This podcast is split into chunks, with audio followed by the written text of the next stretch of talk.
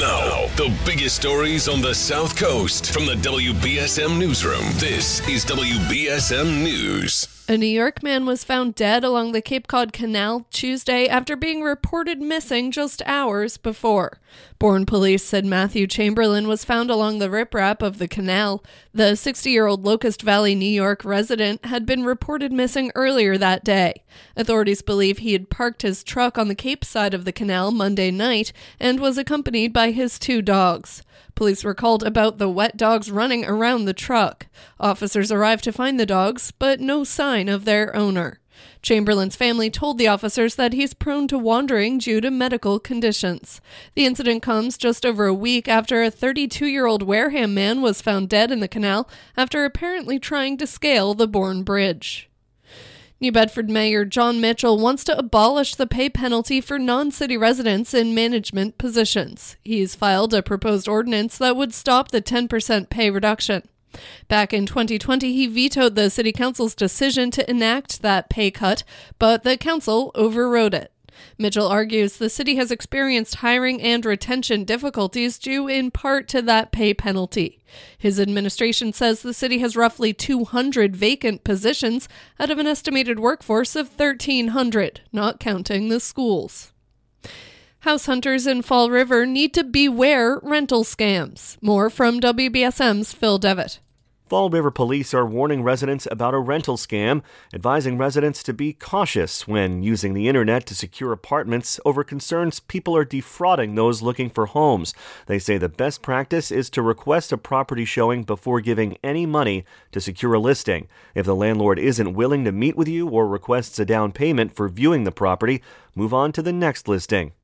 A New Bedford man faces up to seven years in state prison for trafficking fentanyl. 23 year old Rory Barrows Jr. pleaded guilty in Fall River Superior Court to the charges. Last year, the New Bedford Police Narcotics Unit found more than 200 grams of fentanyl in separate bags in Barrows' Campbell Street home. Police also seized $1,000 in cash and drug distribution materials. At that time, police said he was on probation and had several open cases out of New Bedford and Wareham.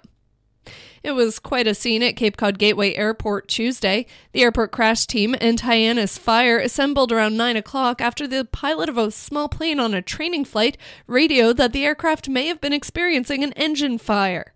Fortunately, the plane was able to land safely, and neither of the two people on board were hurt. The Massachusetts Cultural Council is distributing over $3.5 million to more than 40 nonprofit and municipal performing arts centers. The intent is to help small venues compete with the state's casinos, which often lure customers with big name entertainers. The state's gaming law sets aside 2% of gaming tax revenue to the Cultural Council for grants.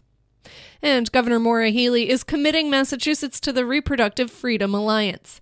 The alliance is composed of 20 governors from across the nation who are committed to protecting reproductive freedom in their states. The governors say they'll work to fight off an unprecedented assault on abortion access and other reproductive health care by states that are hostile to abortion rights. Healey says she's proud to stand with her colleagues as they move forward to improve access to abortion and reproductive health care.